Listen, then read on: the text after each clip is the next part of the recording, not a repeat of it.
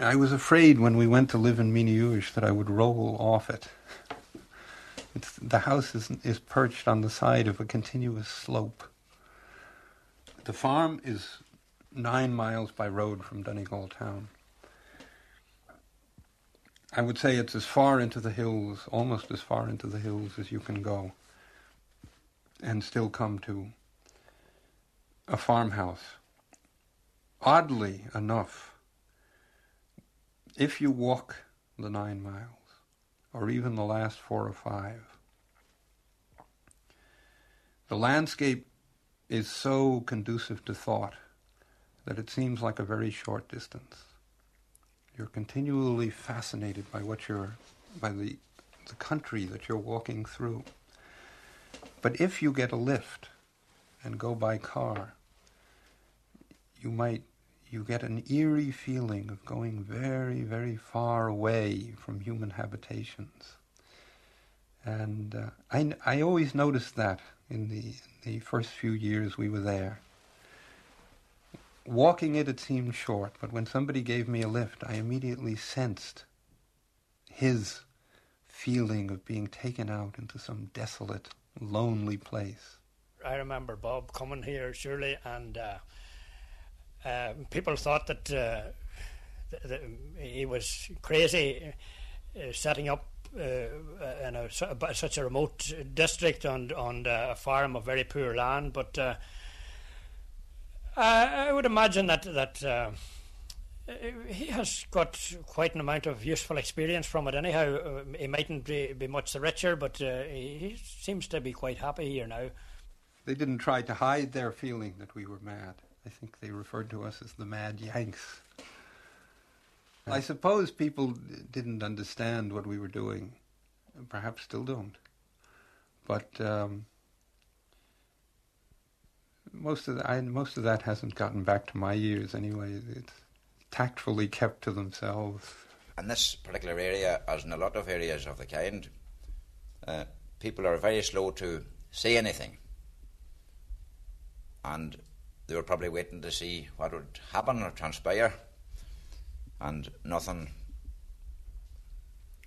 There was uh, no nothing wrong about them. They didn't uh, go to church or anything else, but people were used to hearing about strangers moving in from the States, and I, for one, thought it was probably this Kennedy's idea about new frontiers, where people wanted volunteers to go and live under local conditions, and to show that to harden the race and things like that. That's what I thought, and also I thought perhaps that if he wanted to write or something like that, because I learned early on that he was an educated man, that he probably wanted peace and quiet to do it in and Bob is here now, and he seems to fit into the surroundings. People were naturally puzzled when we came to take up farming because if to us living on your own piece of land seemed like a form of wealth, they, on the contrary, saw, saw only the hardship. The hardships, as I perhaps see them now. But I remember being so impressed when I first went up to live on the farm by the way people came up and held out their hands to shake hands and said, Welcome home. That, that to me was more impressive than anything. Uh, because it seemed to be a way of saying that, that this was my home this lady arrived inquiring if there were any vacant houses in the area. It seems that her husband was down south on an island off Cork, and she had a cold or something, and she decided she would travel along the west coast. She came up via Galway, I understand, and she arrived here and it was she was walking, and my wife offered her something to eat, and it transpired that we learned her message, her business, and we told her about some vacant houses. We didn't know if they were for sale, and she's we gave her some hope anyway, and she returned with her husband, and I uh, knew of a vacant house where they could stay, and they stayed for some weeks, and I also told them about a farm of land that I thought was for sale up in Minnehuge. So they worked on that, and they bought. Eventually, they bought Peter Boyle's farm. It was a, a mountain farm, typical of the whole Mount Bluestack area. Most used mostly for sheep farming, and the house wasn't in great condition, but they said they were fed up with central heating and glossy buildings and a rat race all around them. And they were happy to buy it. And they seemed to integrate very well with the locals. They were both educated people, but there was nothing bombastic about them. They were seemed to be nice people. Oh, I love it. I um, I keep very busy. Uh, in some ways, it's uh, the most interesting time for me because I have to do the outdoor things as well as the indoor things. I have to take care of the animals and watch the sheep, and and I do go out at least once a day to look at all the sheep if they're on the hill or on the parks. And at lambing time, I have to watch the lambs too, and um, feed the dogs, the hens, make sure the cat has a full tummy. so uh, I'm never lonely. The hard thing was not making the move from city to country. We wanted to get away from the city. We were interested in the country, and that made it easier. The hard thing was having to start with a derelict farm on the side of a hill in a wet climate and having to rebuild from scratch. I mean, every day is different, every season is different. And the past week, we've had warm, sunny, mild, dry weather. And yesterday it got a bit clouder, clou- cloudier and colder, but it was um, still fair. And then today we woke up to a cover of snow. But uh, that happens up here. You just take it for granted, and it's hard on animals it's hard, especially on the lambs that were born in the good weather, because they have to readjust to this kind of cold. It's easier when the lambs are born in the snow, then they're tough from the beginning, or else they die. The ones that survive are the toughest if they're born in the snow. When the transaction was finally completed, and the Land Commission had approved the purchase of the farm, I went back to Donegal to sign the papers. It was the 22nd of June, the middle of the summer. And I remember the solicitor saying, as he gave me the key and the papers to the farm, saying, We've had two weeks of fine weather. I think you'll find it drier up there than it was the last time you were here. That day it started to rain. And it rained almost without let up until the following February. I was very interested in uh, materials and weaving, and I knew about Donegal tweeds, and I thought I'd just come up, really not to look for a place to live, but just to go to Magee's factory and see what sort of tweeds they had. And of course, was very much attracted to the landscape and the people and the countryside. And uh, never have done anything about the weaving since, but I'm very glad that I did come and that we ended up here. Uh, the first step in sheep farming possibly the hardest step for for a city, for a couple that were brought up in the city, was the realization that sheep and all the animals that we were going to deal with, dogs and hens, roosters and cattle, that these animals were not, as we had thought, unreasoning brute beasts, but that, uh, that they were governed by a kind of reasoning power of their own. and that when they, whatever they did, was done for a reason, a reason that they knew, even if we didn't. And uh, we, we had to we had to make that change in our thinking.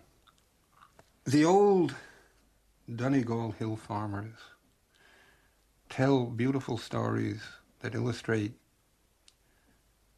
the intelligence of, of sheep, the cuteness, as they put it, of the sheep.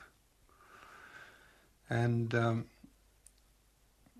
if you if you listen to them carefully enough, if you listen to these stories carefully enough, you begin to understand the intelligence of sheep the, the way their minds work. I remember a beautiful story Jimmy Burke told me about an old ewe he had, or as he would say, yo, that would come down the side of the hill. She would spend the night at the top of the hill and come down at the break of day. And uh, she wanted to get into his cornfield, which he had fenced off. And to reach the cornfield, she had to swim around the fence. And uh, she would actually go into the to the river and swim down the river and get out and go and eat some of the corn. And then, when she'd eaten a small amount, she would swim back upstream uh, and go and climb the hill before he was out of bed. And I learned later, I learned two things later about the sheep that the older sheep really are shrewder than the young sheep. They quite clearly learn. And I learned very definitely that they know the hours that I keep. And if they have any thieving to do, they'll do it while I'm still in bed and they're, they're out of the way before I get up in the morning. Well, I sold the farm first to Bob in the house. And then uh, Bob said he would buy the sheep that was out on the place. So Bob bought the whatever ewes was in it. And I kept whatever lucky old lambs was in it. So uh, they done well with Bob. And uh, he had a good crop of lambs. So the, uh, the first summer they were, uh, they were around giving the subsidy or passing the lambs for the subsidy. And Bob told the man in Shanbin that he never lost a lamb of the whole flock. So the man told him that there weren't many but to tell that story. One of the things that I really love is when the young lambs are born. And uh, to see them, 10 or 12 of them, around 7 or 8 o'clock in the evening when they've had plenty of milk and the day has been good, playing all together. And they run from one end of the park to the other end of the park. And then they run back again, back and forth and back and forth, following each other. And then suddenly you'll see the yos, the mothers who are standing around watching all this. You might see one walk in and take her her lamb away from the others as if she's saying, you know, you've played enough and you've done too much. Come on, rest for a while. a very motherly act. And then the other day, I remember watching uh, one of our lambs who got separated from its mother, and it was bleating, and some of the other yos were answering it, and it was confused to know which one was its mother, and it would go up to one yo and get gently nudged away, and then it would go up to another and get butted away, and it was uh, it was in despair. And finally, its own mother from the other end of the park answered, and it recognized its own mother's voice. And the two of them faced each other, and then they ran, both of them, as fast as they could, and they met in the center of the park. And then the, the lamb immediately started to suck. You could see its little tail wagging. But it was the most beautiful reunion to see. if you ask what are the hazards to the sheep in the mountains, I can only say that almost everything is a hazard to the sheep. And in a way, every year is a small miracle. When, when, one, when one finds a sheep living through the winter, it's almost like a small miracle. Because they need they need a great deal of fodder, and up where we are, the grass only grows really grows well for about three to four months of the year. So for a good part of the time, the sheep live on heather. They're attacked by all kinds of diseases, and science is only partially effective against that. Crows, predatory crows, will attack a ewe while she's giving birth to a lamb. In an incredibly shrewd way, they'll sometimes peck off the tip of the lamb's tongue just as it's born. A lamb that's had its tongue pecked in that way can't suck, and so it dies. They'll kill the lambs. The foxes will come and lift the young lambs. Oh, God, aye, surely. we had lambs left to do ourselves here. Aye last year and there last year. Aye. Well, you could have a young out lamb tonight. You might have one or you might have two. And you might rise in the morning and he was gone with the fox. Aye. And hens or anything. I left a hen out here last year. Must putting her in. The, the come boy, he come and he dragged the hen down there to the river and ate her in it, boy, that night. Wasn't that a good one? That's the time they weren't carting them rock. They can scent, you know. They can scent a lamb or a, or a hen. Aye. They can smell them off, like scent them out. Aye. Aye. Oh, they're very cunning, the fox. Aye. Well, just as we came in there, Pat, you were telling us that uh, a lamb had been killed last night. Aye. He was killed there above. He was killed Bob, Bob will show you the place. He was killed up there on the Yester, Bob. You had twins yesterday evening, and there were one of them lifted last night. Mary Meehan seen one of the fo- Mary Meehan seen the fox on on the mother last night when she was going down with one of the Thomases. He got when she was coming back. There were another fox there below that old boyer of ours on the road. Oh, Aye. Aye. Country, country is full of them. The spink is part of the folklore of the Blue Stacks. It's a it's a terribly steep, rugged cliff, and every spink has a black look. But the spink is most most spinks are crisscrossed with uh, ledges of green grass. And in the spring, when grass is rare, is scarce, the sheep are attracted in onto those ledges, and they go further and further, and then they find that they can't get back. And uh, and then a good man is needed to bring them out of it. Well, they used to be caught in the spring, surely. So they're going on hobs there, and they're, they're not putting it out. If they go up to see, they might fall down again. Then they might get killed. That's the way they be. Oh, no. Oh, by God, I'm telling you, the spink is dangerous. You could gun yourself and you could be caught on. And you could fall down and you could be killed.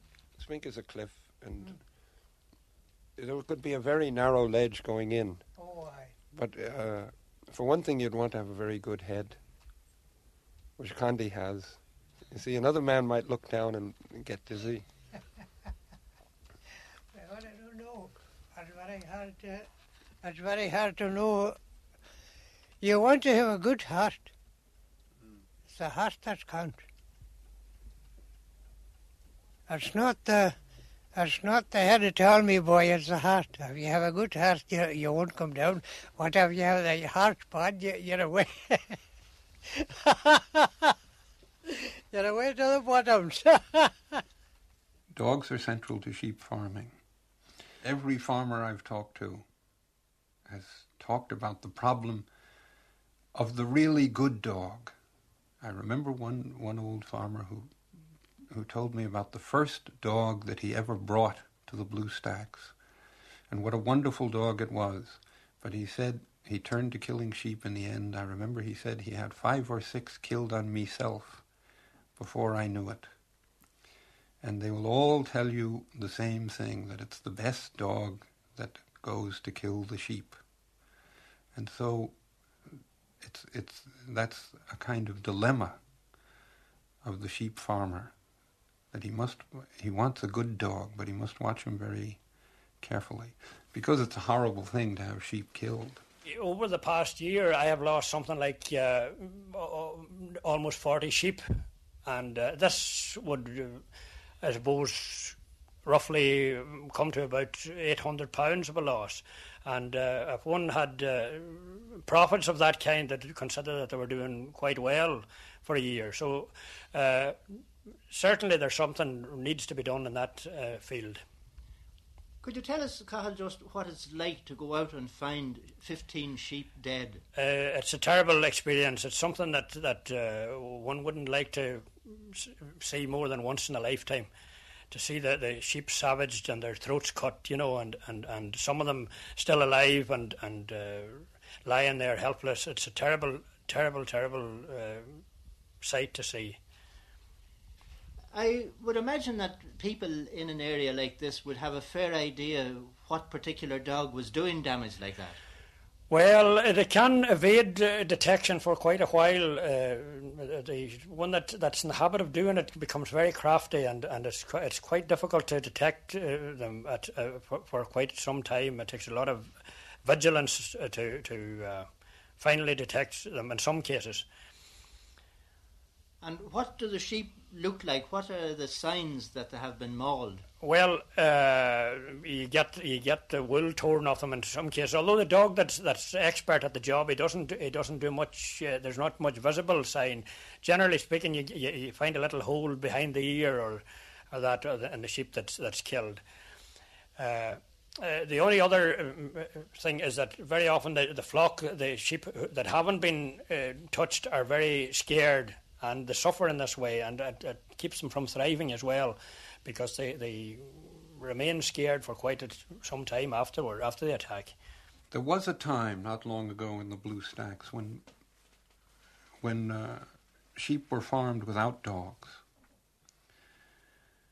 There are men up living up there still who were fleet-footed enough to catch, to run after the sheep and catch them so they didn't need dogs. They could. Uh, they were. They were as fast as dogs. They could go beyond the sheep. But um, in the last fifty years, the art of training dogs has been very important. Uh, and there are men who can can train the dogs to uh, to do wonderful things, to understand everything they say, and, and carry out commands. So the first thing I did was look for a dog. And of course, I also bought a book on training dogs. And the book was was just full of good advice, full of a, a thousand things. But Jimmy Burke came along one night and he told me, he gave me the whole training of a dog in a nutshell. But I didn't know that Jimmy had told me everything until I tried training the dog from the book and then thinking it over and trying Jimmy's way.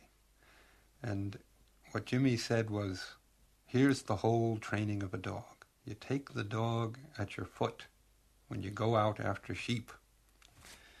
And then you, you hold out your right hand. He held out his right hand and he snapped his fingers. And, and you say, good pup, good pup. And then you hold out your left hand and you snap your finger and you say, Good pup, good pup. And slowly the dog, if he's going to be a good sheepdog, slowly the dog will go out first to the right and then he'll come back behind you and go out to the left. And he'll keep doing that until he finally makes a circle around the sheep.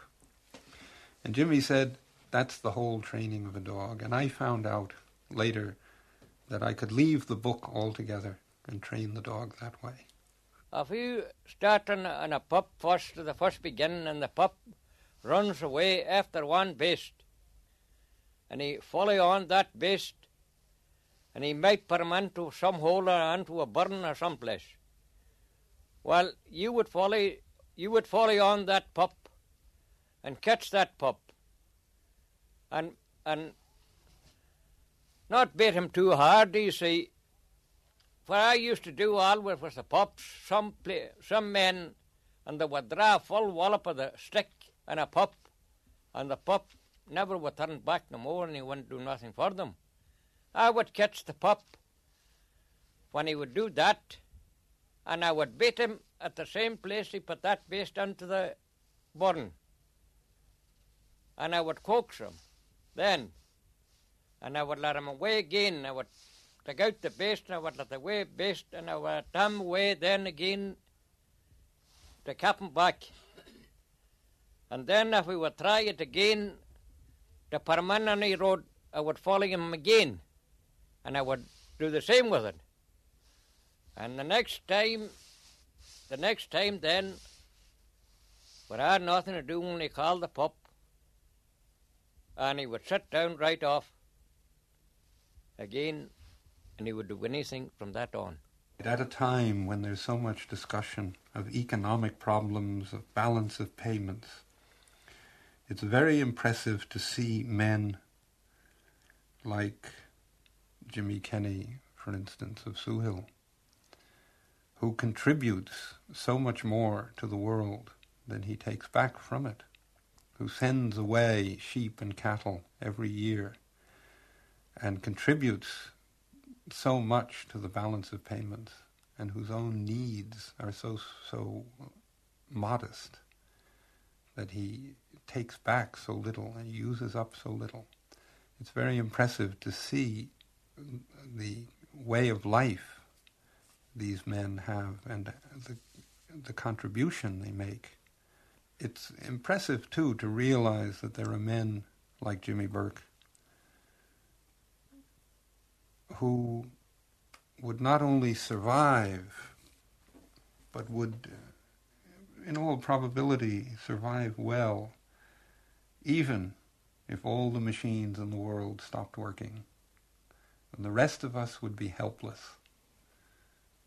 Jimmy would go on living well. Jimmy Burke, too, is an Irish speaker, one of the last Irish speakers in that area. Yes, there there is a small there is a small uh, Gaeltacht existing still on the southern fringes of the Blue Stacks. A few people left who speak Irish.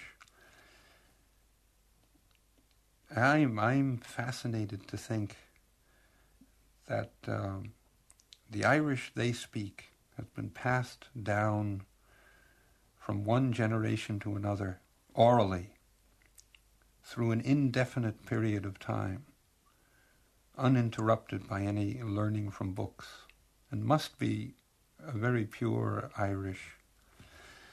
My own efforts to learn Irish haven't gotten very far. I seem to slide back two steps for every one I go forward. But when I listen to them speaking Irish, as I, I sometimes sit and listen for hours to Irish conversations, I'm always impressed by the the beauty of the language when they speak it. Well, da je chorms a Swiss sach, chorm Swiss sach agus birim a goni da ma shinja min dremi kanna radda chorm a shira goni ruhai fin ruhai yalla ruhai bai huas agus par ma slap agus stadi goni Abraham lamma i dosin gra magmulla agus tam bai diru danta chom, ní bheith treci bí. agus chuna séim líana, na dem líana. When we bought the farm first, we had a thatched byre. We would have liked to have had a thatched house. I still, I still hope in the back of my mind that someday uh, the ruin of a thatched house will come on the market, so that I can uh, restore it. But we, we did have a thatched byre, and we were very proud of that. And um, there was a there was a good thatcher living not far from us, Jimmy Burke. And when the rushes were cut, Jimmy went to work. When he when he thatched the roof with those mountain rushes, uh, it, it, it was in perfect condition for five years. Didn't need another another thatching for five years. When Bob came first, uh, he didn't seem to think that the roads were very important. He, he did all his movement on foot, and uh, roads didn't seem to be all that important to him. Uh, strangely enough, it's one of the one of the things that I know that I've noticed uh, regarding Bob since he came. One of the changes that I've noticed that when he came, he, he, didn't think that these amenities were very uh, were anyway important at all, and uh, lately I note a change in his attitude where, uh, like, he's got a car and. Uh, he was one of the people then who, who helped to agitate to get to have the road passing his house repaired. No, we didn't have a car at all for five years. We went everywhere on foot. But we had the advantage of uh, we had the advantage that there was a man called Amby Meehan who uh, provided transportation for the area. And he, I always thought of his way of transporting us as the Amby Meehan transportation system. To me, it was one of the, it was one of the lovely things about living in Donegal, coming from the city, where we continually felt the problems created by automobile traffic, the pollution, the noise, the crowding, all the difficulties. It was wonderful to discover one man with a car and a minibus, transporting perhaps 500 people, and doing it well, doing it in a way that uh, that no public system could have equaled. Uh, with Amby, you had you had many opportunities. You could he could come and pick you up at your door, and take you into town and take you back again. You had you had the luxury of a private cab, or you could meet him at a given place on a given day and go into town with twelve or fourteen other people, and that was that was good fun and very economical. And uh, to make it even better, if there was anybody who really couldn't afford the fare, Amby was always ready to take him without charge. Well, we see we take them in out to town to when I on Saturdays at two o'clock and three o'clock. We take them home at half five. First load and the second uh, load at seven and the third load at eight. And I don't go out no more on Saturday night. And I have a couple of runs of mass every Sunday. And of course we drive doorman. there's, a couple of load doormen from Mount Charles on Tuesdays and we have two for Donegal on Thursdays. Tech schools and stuff like that. I remember Bob arriving. He would walk, walk his feet up. he wasn't inclined to, to travel by transport at all. Then I used to drive him, of course, in a car that time. I used to have a car here as well as a bus, you know, a bus. I had two cars and a bus. What do you think of a man like Bob Byrne coming here now, and particularly the place he is there, which is away out, very isolated? Do you, do you think he's mad completely? Well, he, he had to be. He, he had to be. Well, it was his idea of living, you know, but what he went into doing, most people were trying to get out of it. That's just about the way it is. No, we we have now here. We have uh, a laid water, you know, water scheme. We have it completed, right, with a dance hall, with a pub, chapel all around here. He's five or six mile away from all that. There's no lake, no nothing up there. But that's what he likes. That's what he prepares. He doesn't want them things. Well, I didn't particularly care to have a road because I like quiet, peace and quiet. And um, I was afraid they would tar the road. The county, of course, was delighted that I was opposed to the tarring of the road. but uh, my neighbours, Bridget Dermott and Joe McDermott, Bridget McDermott and Joe McDermott, uh, persuaded me finally that uh, we did need a road, that it was a poor idea not having a road. And we actually, the three of us, formed the Miniush Road Users Association with Joe as president. Uh, I was secretary. And uh, it was wonderful to see what a small number of people could do when they wanted to work together. And the county was very kind. They, they got the idea right away, gave us the road. I don't think I really miss anything. I, I think probably uh, things like live music I would miss more than anything. But then the times that I do get to the city, I take advantage of that. We have a radio, yes, and we, we do get the benefit of the BBC programs. But as we don't have electricity, we try to keep those things to a minimum. Do you And, intend to um, get in the electricity? No, no. I wouldn't want it at all, really. The Aladdin lamps give a very soft light, and you can read for hours by them without hurting your eyes, and I find it quite adequate.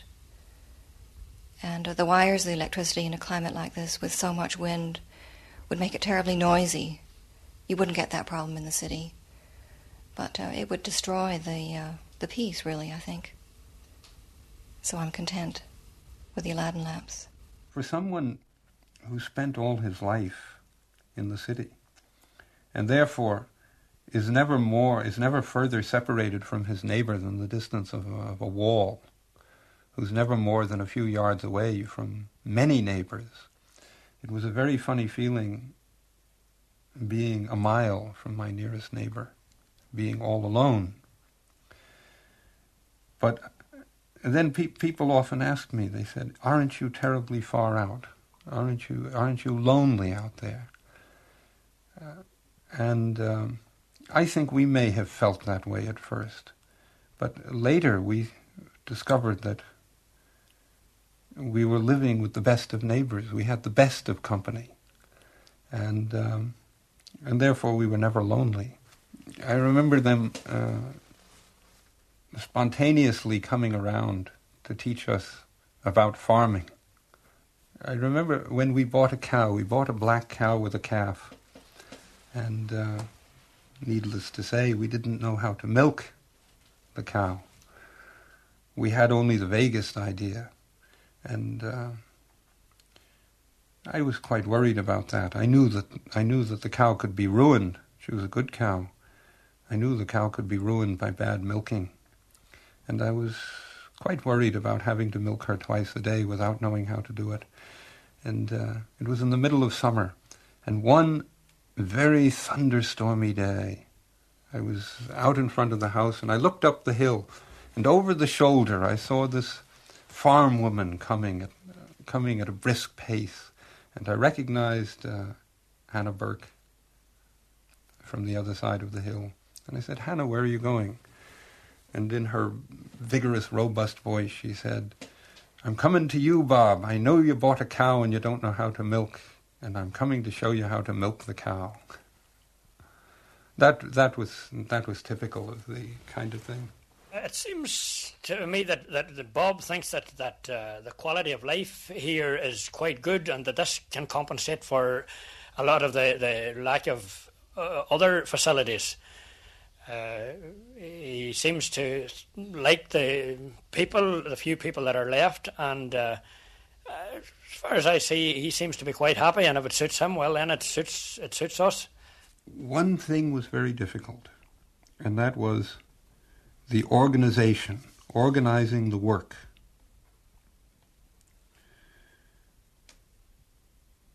Because a city man may think that uh, farming is simple. But when I started to farm, I realized that the, the simplest farm required perfect organization. So when I started, I faced endless jobs, and I tried to do them all at once, as it were. The roof was leaking. There was, it was time to cut the turf. It was time to put up a fence around the meadow so we'd have hay. Soon it was time to cut and win the hay. It was time to buy the sheep. It was time to to put a ram to the sheep, and so on. All these jobs came at once. And it was only at the end of the first year when I realized that I had tried to do everything and had done very little that I understood that there was a need for a, an organization of the entire, of all the work. And thinking about it, I realized, as I could only realize on a farm, that there were jobs that you did every day, and sometimes twice a day, and other jobs you might do once a week. And then there were seasonal jobs, and jobs that came came back perhaps only once a year. And you did them once a year, like shearing the sheep. And finally, there were jobs you did for a lifetime, like building your house. And when I understood that, I, I understood that I would have to start with the lifetime jobs and work down slowly back to the annual and the seasonal and the weekly and the daily work. But I just wanted to say there have been a lot of good things about living in Miniyush, but in the end, the best thing about it has been the people. People who don't have much, perhaps, in the way of possessions and comforts and luxuries, but who don't look for much. They're quite content, they're happy with what they have. To me, very good people.